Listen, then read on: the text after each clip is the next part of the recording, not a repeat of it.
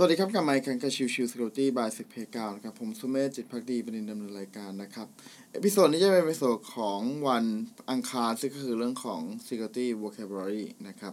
วันนี้จะพูดถึงเรื่องของตัว server side template injection หรือก็คือ SSTI นะครับถ้าเอาจริงๆแล้วเนี่ย SSTI ไม่ค่อยได้เจอสักเท่าไหร่นะครับโดยความที่แพลตฟอร์มณปัจจุบันตอนนี้ส่วนใหญ่มักจะอัปเดตค่อนข้างจะรวดเร็วนะครับ แล้วตัวของ server side template injection เนี่ย มันจะค่อนข้างไปเกี่ยวกับตัวของ library ในการใช้งานนะครับ ซึ่งมันก็เลยกลายเป็นว่า ถ้าอัปเดต library ก็เรียบร้อย คือแก้ไขไปเรียบร้อยเลย อะไรประมาณนั้นนะครับ โอเค ก่อนอื่นก็ขอเล่าคร่าวๆ ก่อนล้วกันว่า server side template injection คืออะไรนะครับ server side template injection ก็คือช่องโหว่ที่ทำให้ผู้โจมตีเนี่ยสามารถฝัง template syntax เข้าไปในตัว template ของการทำงานของ framework ต่างๆ ได้นะครับ ซึ่งอย่างที่บอกครับ เมื่อเราทำการ inject ตัวของ template เข้าไปเนี่ย มันก็มีสิทธิ์ที่จะเป็นการโจมตีลักษณะของ remote code execution ได้นะครับซึ่งถ้าต่อให้ตัวของการโจมตี SSTI ไม่สามารถเป็นลักษณะของตัว server side ได้ ก็ยังมีลักษณะที่เป็นการดึงขโมยข้อมูลได้เช่นเดียวกันนะครับเล่าเพิ่มเติมนิดนึงนะครับ ก็คือตัวของ template engine เนี่ย ถูกสร้างมาเพื่อ สร้าง web page ที่ผสมกันระหว่างตัวของ template web page แล้วก็การเปลี่ยนแปลงของค่าข้อมูลที่เป็น dynamic นะครับ SSTI จึงเกิดขึ้นในตัวของเว็บแอปพลิเคชันที่นำค่าของ User ไปเชื่อมต่อโดยตรง หรือก็คือเรื่องของของ concatenate นะครับทำให้กลายเป็นว่าผู้โจมตีเนี่ยสามารถแก้ไขหรือจัดการ template ได้อย่างทันทีนะครับ ซึ่งนำไปสู่การควบคุมเครื่องเป้าหมายได้นั่นเองนะครับ การโจมตีของตัว SCI นะครับ โดยปกติแล้วเนี่ยเราจะเริ่มจากตัวเรื่องของ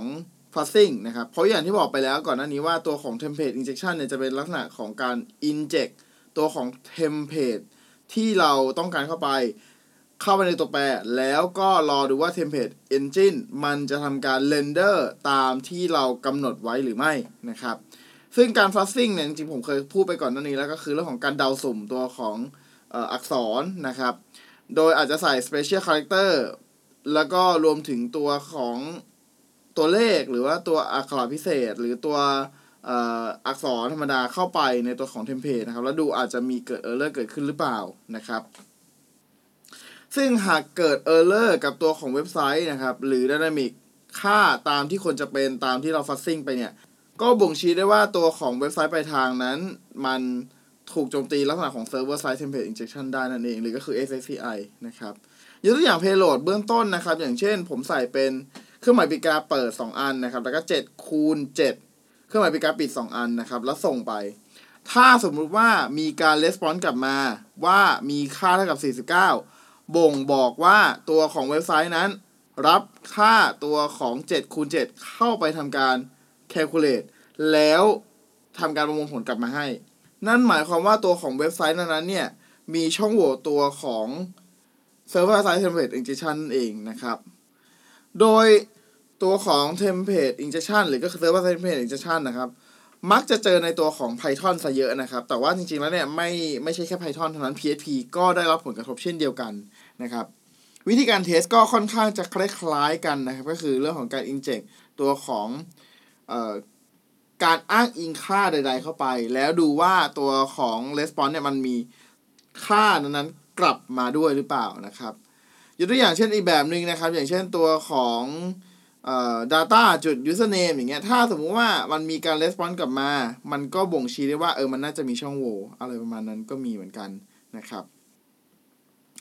โดยช่องโหว่ที่พบนะครับ สามารถพบได้ทั้งในเรื่องของตัวช้างมาโคนะครับ ตัวของจินจ้า2ทวิกนะครับ แล้วก็อื่นๆอีกมากมายนะครับ นอกเหนือจากตัวของ Python แล้วก็ PHP แล้วจริงๆ ก็มีอีกตัวหนึ่งก็คืออย่างของ Java ก็ได้รับผลกระทบเช่นเดียวกันก็คืออย่างตัวเอ่อเทมเพลตที่ว่าอ้าวขอไป